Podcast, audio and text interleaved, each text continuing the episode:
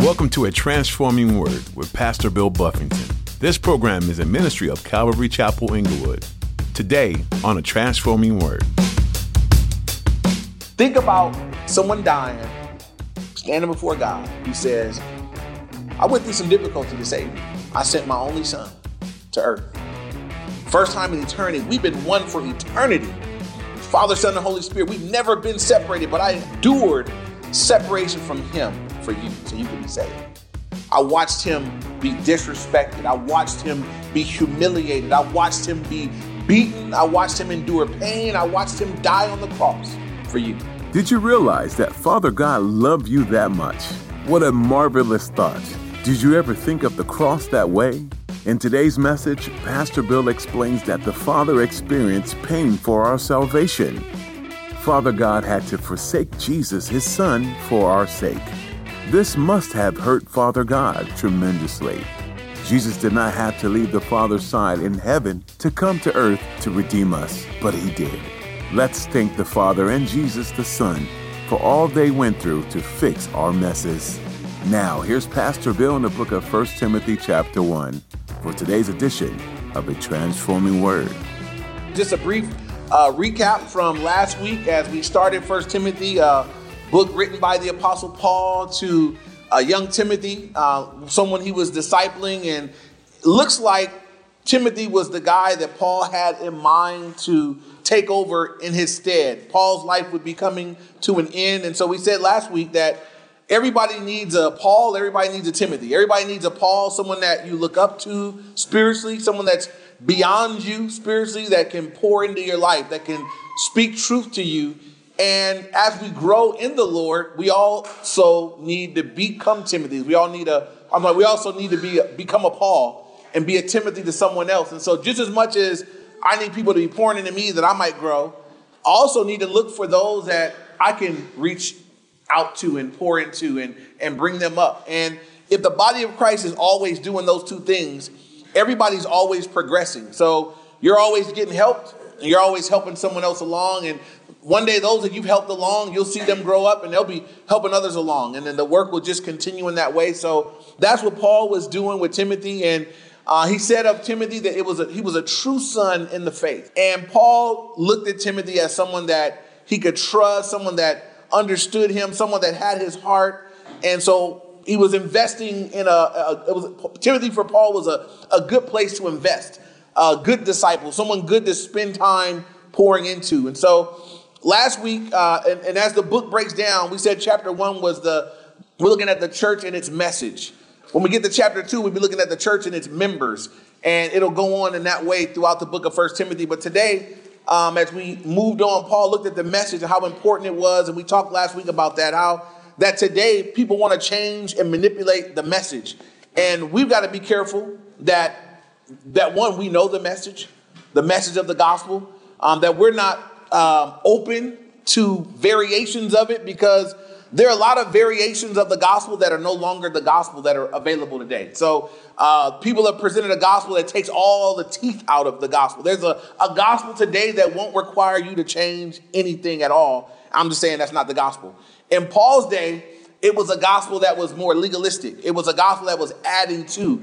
Uh, when you add to the gospel something that you do to help salvation happen, you take away from the power of God. If, if, if what Jesus Christ did on the cross is not enough to save you. Think of what a slap in the face that would be to God to say, Jesus, you died.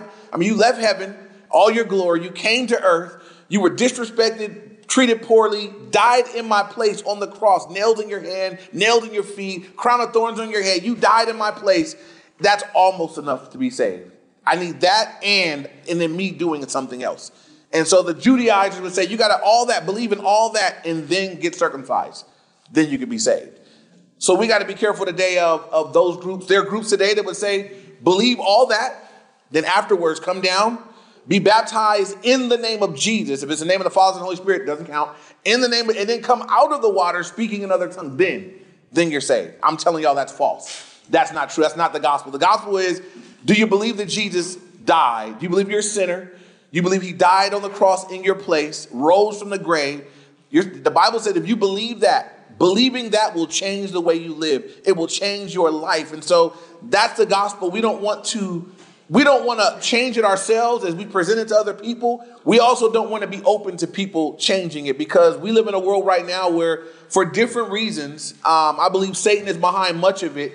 Because um, if, you, if, if you believe in the gospel that's not the real gospel, then you haven't you won't have all the benefits of having believed the gospel, which is salvation, forgiveness of your sins, the hope of heaven, uh, knowing that you won't go to hell when you die, because hell is also a very real part of the real gospel message. God is saving you from something, right? And I'm telling you, you need to be saved. Saved from what? Saved from separation from God. Right now, you're separated from God on earth. When you die, you'll be separated from God in an eternal state. Bible calls it hell. Um, that's so you need to be saved. So sometimes people need to understand that that's a part of the gospel that people are taking out. But people don't want to hear about hell. Nobody wants to hear about hell. When you go to the doctor, you don't want to hear bad news. But if it's bad news to be known, I might can do something about it. If I go to the doctor and I got cancer, and the doctor's like, it's a really mess up his day if I tell this guy he got cancer. I, I'm not to tell him. I'll leave the doctor happy that day. But, you know, a year or two later, when it takes over, and they say, if you had caught this earlier, you could have done something about it. I'm gonna look that guy up and, lose my salvation for a few minutes. You know, I won't appreciate it later. You know, so you can lead someone to believe that you know God just forgives everything. You just can go on in your sin. You keep keep on doing what you're doing. I bet there's people in hell right now, right now, mad at all the people that they knew that knew where they were going and didn't say something, didn't give them the truth. So I don't want to be that. I'm not going to be that pastor. We don't want to be those people. I'm not running in front of people facing, you're going to hell. But uh, if, when I'm sharing the gospel, you better believe that's a part of it. Hey, you, know why? Because if you die like that, right, you, you're going. That's where you would go to hell, right? It's a place of outer darkness, really, really bad, weeping and wailing and gnashing of teeth, fire and brimstone. But I got good news: Jesus would save you from all that. Give your life to Him. That's how the good news becomes good news, right? I go in and say, "You got cancer." But I got this pill right now. If you take it right now, to be gone like that. Well, give me that pill. I'll be taking that pill out, no water, just swallow it, you know. So you know, we want to be careful. We live in a time where people are really messing with the message. And so in this chapter, like in last week, Paul dealt with the message. This week, Paul is more look, we're looking at some of his personal testimony, how the good news impacted him, what God has done. And I my hope is that this will encourage us that there isn't anybody beyond the scope of God's use. Sometimes those of us that have that have been really, really messed up, God's got a really great plan for. And so look at uh, we left off at verse 12, so we're picking up at verse 12 today. 1 Timothy chapter 1, verse 12, Paul says this, and I thank Christ Jesus, our Lord, who has enabled me because he counted me faithful, putting me into the ministry. Although I was formerly a blasphemer, a persecutor, and an insolent man, but I obtained mercy because I did it ignorantly in unbelief. And so, first, Paul says, Man, I thank God. I thank Christ Jesus, our Lord, who has enabled me because he counted me faithful, putting me in the ministry. Paul said, I'm thankful that I've been blessed. God's put me into the ministry. God's given me something to do for him. And then he reflects back on what he was. And so some of you were in that place. Some of you were here and God's put you into the ministry. God's given you gifts and you're aware of those gifts and you're serving God with those gifts. God's put you into the ministry. Um, the word minister, ministry, it speaks of service. And so someone being put into the ministry is, uh, it's saying yeah, you've been put into a place of service. You get to serve God. However, we serve God in many different ways. And we got here this morning, some people serve God by cleaning bathrooms. Some people serve God by sweeping floors, setting up chairs, doing electric sound, whatever. Some people serving God right now by being with kids. And we, a lot of different ways in which people serve the Lord. But Paul said, man, I thank God. I thank God. I thank Christ Jesus our Lord who enabled me because he has counted me faithful, putting me into the ministry. And then Paul said, but I want you to know what I was. And he looks backward. He says, Although I was formerly a blasphemer, and so Paul spoke the wrong things about who God was, and he said, I was a persecutor. For you guys that know Paul's testimony, he wasn't a, Paul wasn't a, um, a passive non believer.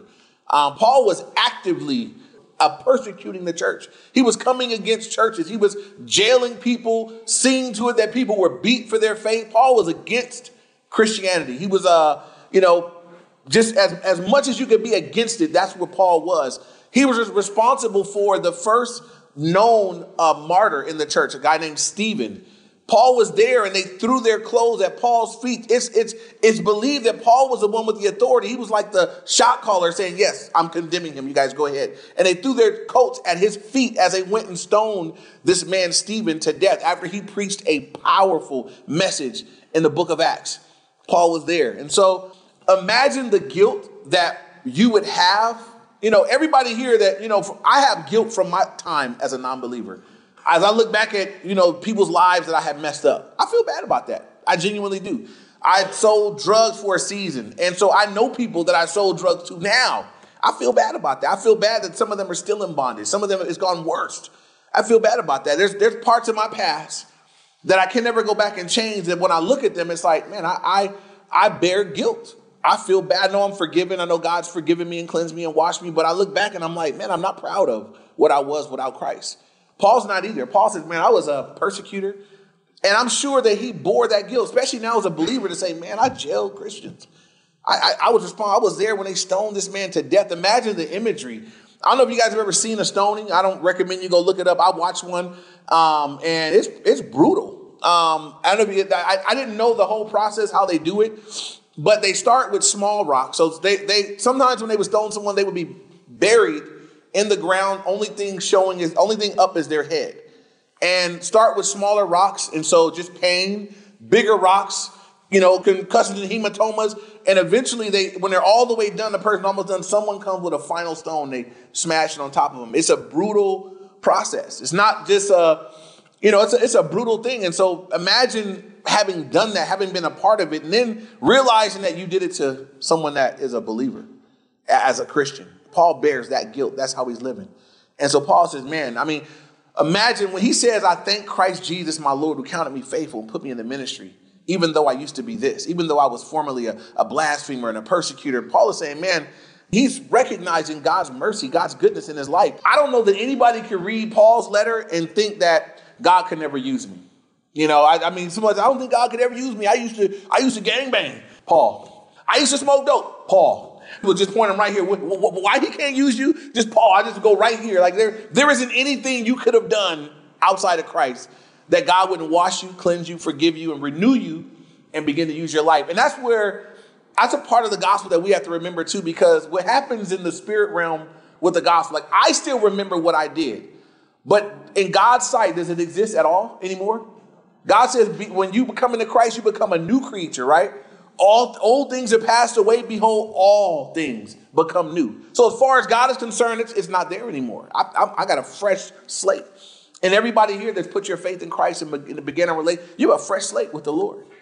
God's not looking at what you were. God's looking at what you are in Him, a new creation in Him.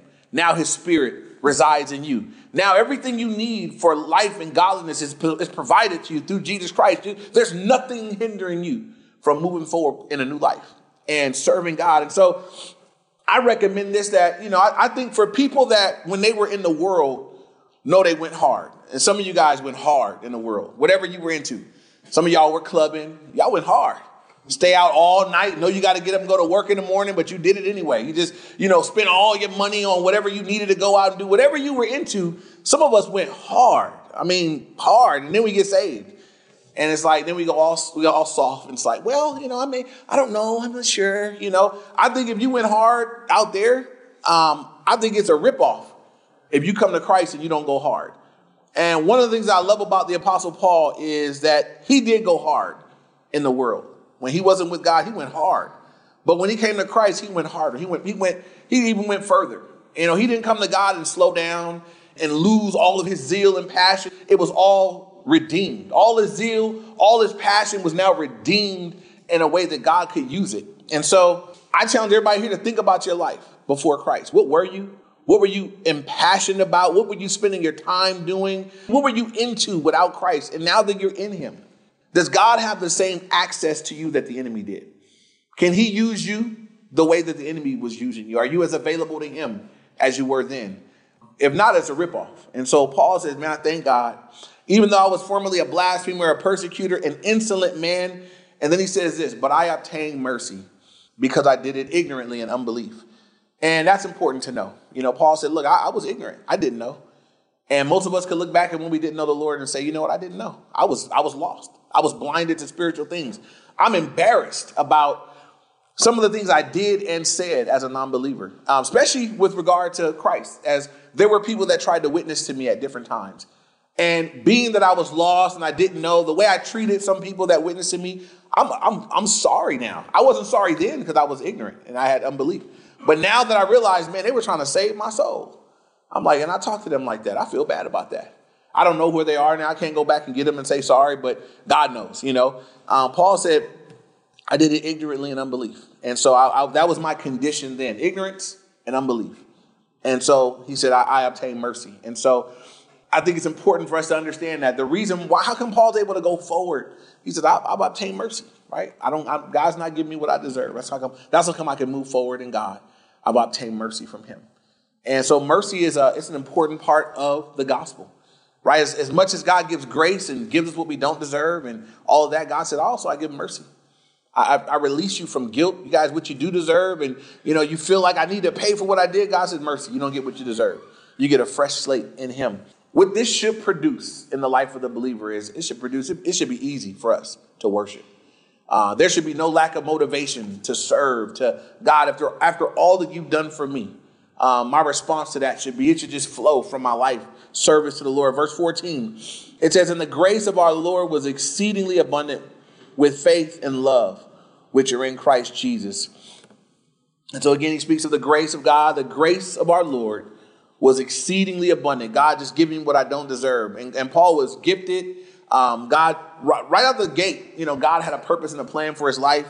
And Paul is recounting these things. He was exceedingly abundant with faith and love, which are in Christ Jesus. I think it's interesting that Paul is sharing all this with Timothy.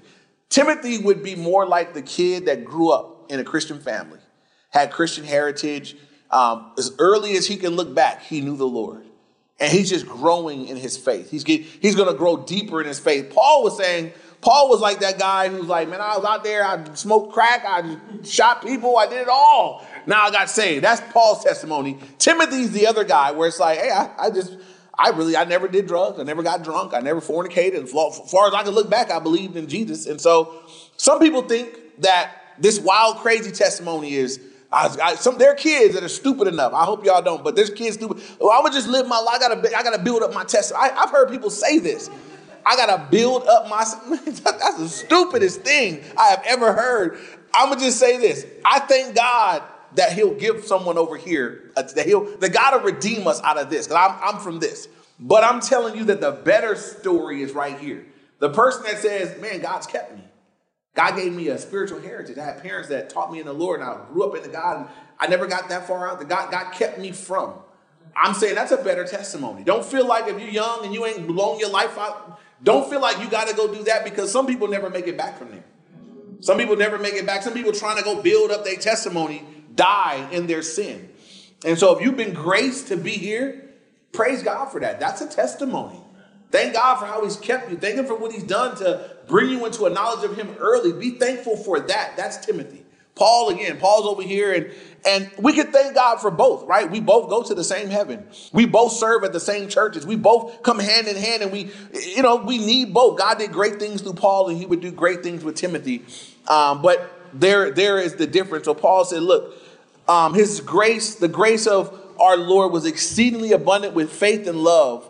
which are in Christ Jesus. And so, um, and I just want to point those components faith and love, which are in Christ Jesus. Just those both fruits, things that should abound and flow from the life of the believer. Verse 15 This is a faithful saying and worthy of all acceptance that Christ Jesus came into the world to save sinners, of whom I am chief.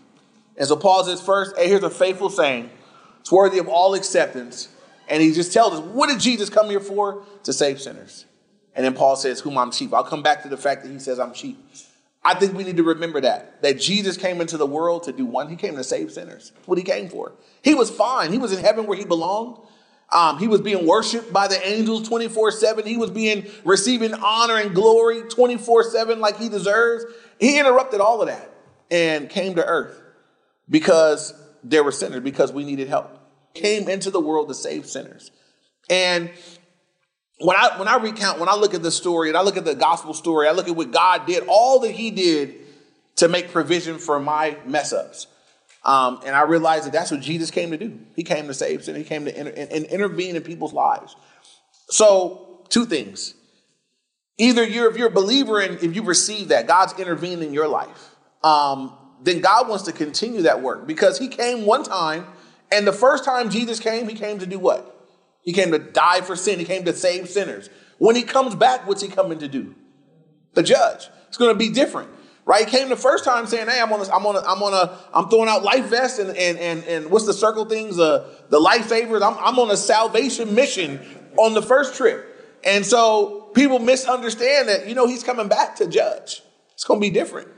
You don't want to hang around for the second the second trip. You know, you you want to be ready. You want to be ready to meet him. And so some people won't even make it to the. You don't want to meet God in judgment, um, because as awesome as he is in salvation and grace and mercy and his goodness and his, all of that, he's just as awesome in his judgment. And so, um, you know, it's like someone that can love deeply, but also you don't want to cross them. You know, you guys know people like that where it's like, man, it's just, it depends on what side of them you fall up. They love you, they love you hard.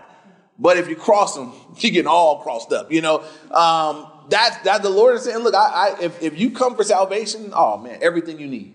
I mean, I have mercy, grace, forgiveness, justification. I mean, I, I'll just lavish it upon you. You die in your sin. You die having rejected Jesus. It's a bad thing. Think about someone dying, standing before God, who says, I went through some difficulty to save you. I sent my only son to earth. First time in eternity. We've been one for eternity. Father, Son, and Holy Spirit. We've never been separated, but I endured separation from Him for you so you could be saved. I watched him be disrespected. I watched him be humiliated. I watched him be beaten. I watched him endure pain. I watched him die on the cross for you.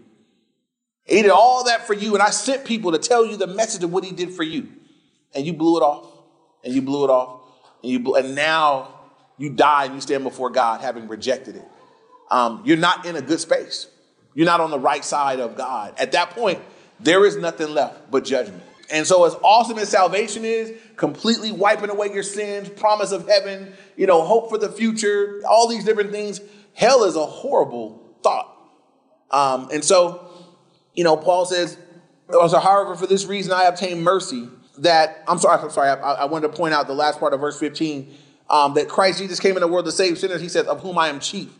When Paul says that he's the chief of sinners, it's not that he's the worst sinner in the world, but Paul is recognizing that he recognizes his sin. And so for some people, they look at this and they think, man, Paul was a, he was still, as a believer, he was the worst sinner. That's not what it is. If you, what you'll find as you look at Paul's writings is that the closer he got to the Lord, the more aware of his sinfulness he became. He's not, he's actually doing better. He's, you know, sanctification is having his work in Paul's life. He's, he's probably a much holier man but the longer he walks with the Lord, Paul is saying, man, I'm just more aware of my own sinful condition. If you're writing notes, write this down. Write down 1 Corinthians 15 9. Here, Paul calls himself, he says, I'm the least of the apostles. They're all the apostles, I'm just the least of them all. Now, as I read it, Paul's the greatest of them all. Paul wrote more than any of them. He wrote the majority of your New Testament. Um, no one did as much as far as action that I can read in my New Testament than Paul. But Paul says, Hey, I'm the least of the apostles. Then, if you write down next, write down Ephesians chapter 3, verse 8.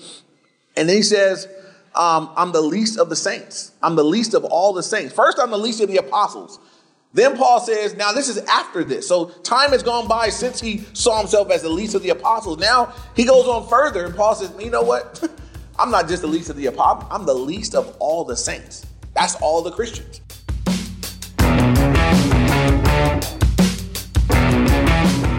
1 Timothy 4, verse 7 through 10 says this Training yourself for godliness. For while bodily training is of some value, godliness is a value in every way, as it holds promise for the present life and also for the life to come. This saying is trustworthy and deserving of full acceptance. For to this end we toil and strive, because we have our hope set on the living God, who is the Savior of all people, especially of those who believe. We all know exercise is good for the body, But have you considered lately how your soul needs exercise too? We have a long race ahead of us before we get to go home to the Father, and we need to be in shape for the journey. You've made a great first step by being here with us on a transforming word. Hearing the word of God transforms our lives. What's your next training step? Is it to spend some time in prayer or perhaps to go out and find a place to serve? Or maybe it is to take the step of giving. Whatever it is, embrace your soul training today. A Transforming Word is a ministry out of Calvary Chapel, Inglewood. In this series, Pastor Bill Buffington has been making his way through the book of 1 Timothy, where we find many golden nuggets of wisdom for the journey.